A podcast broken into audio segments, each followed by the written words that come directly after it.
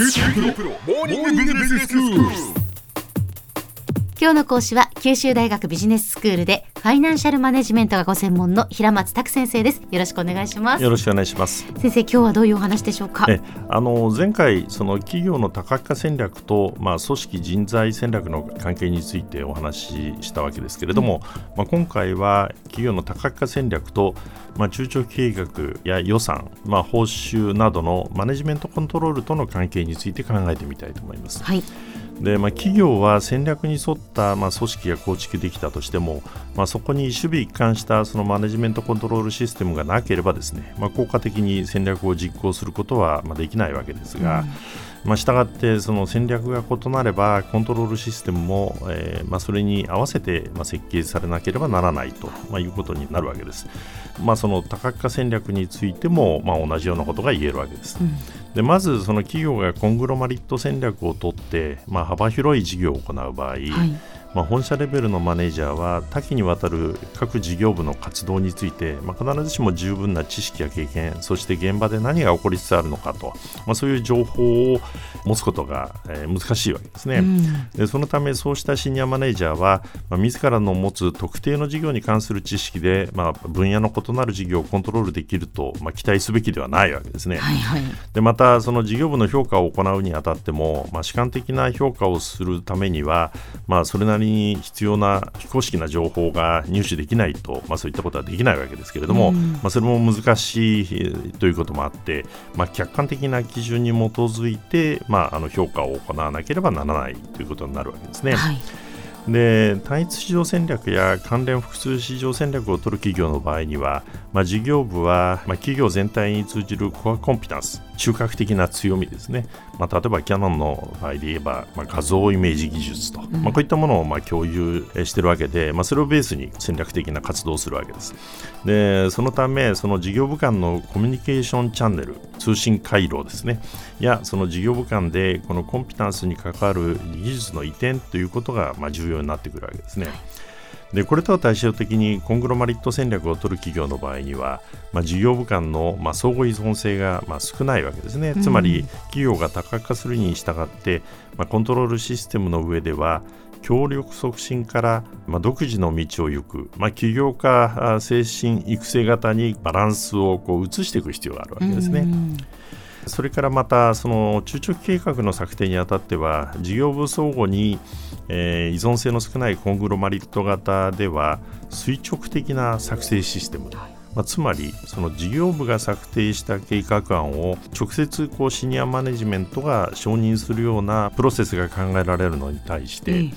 単一市場戦略、あるいはその関連複数市場戦略を取る企業の場合にはそれプラス水平的作成システムを取ることがまあ望ましいということになるかと思います。どういうことかというと、事業部の策定したまあ計画案をですね、あのシニアマネジメントがそのチェックする前にですね、事業部総合間でのすり合わせのプロセスをまあ織り込むと、まあいうことなんですね。はい。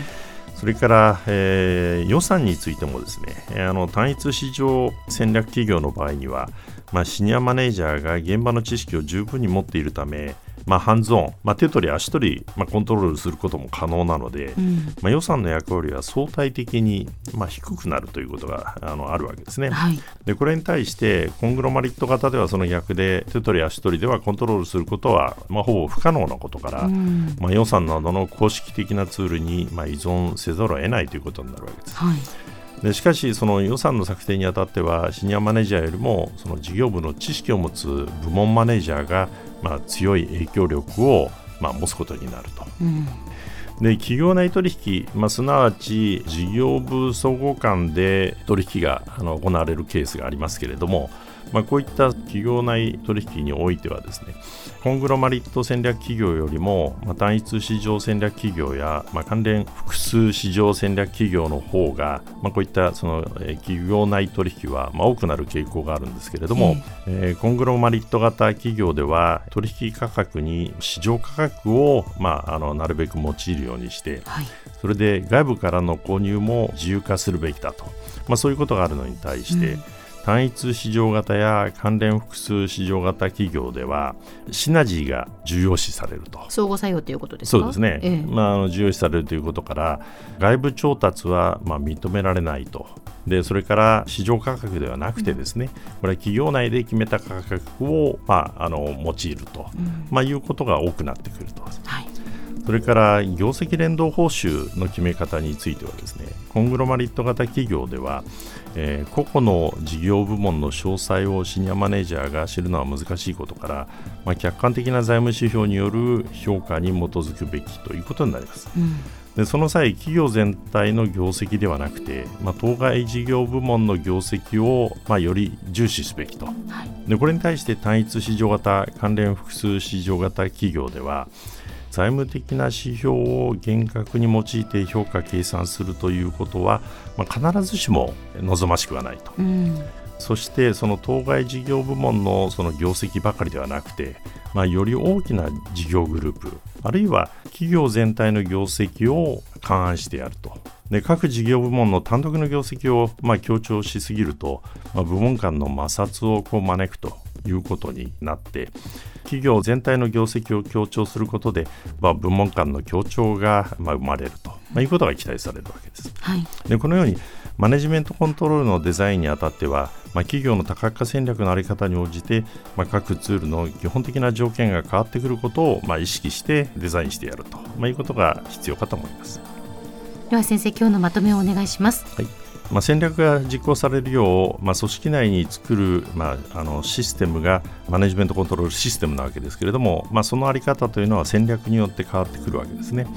で企業の多角化戦略についても同様で、まあ、単一市場型複数関連市場型あるいは複数の関係の薄い市場にまたがった事業を行うコングロマリット型の戦略の、まあ、どれを取るかによって、まあ、シニアマネージャーが事業部門に関与する際の態度中長期計画の策定プロセス予算の持つ重要度および作成方法企業内取引や移転価格の在り方業績連動報酬体系など、まあ、コントロールシステムの、まあ、各ツールの基本的な条件がこう変わってくるわけです。で、このことを意識した上で、まあ、システムをデザインすることが、まあ、望ましいということが言えます。今日の講師は九州大学ビジネススクールでファイナンシャルマネジメントがご専門の平松卓先生でした。どうもありがとうございました。どうもありがとうございました。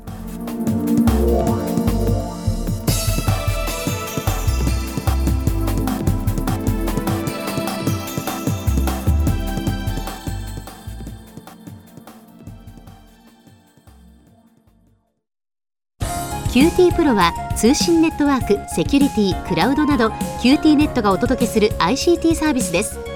九州中に展開した光ファイバー網を基盤に一番身近なビジネスパートナーとして九州の企業、自治体の皆様をサポートします。詳しくは キューティー プロで検索を。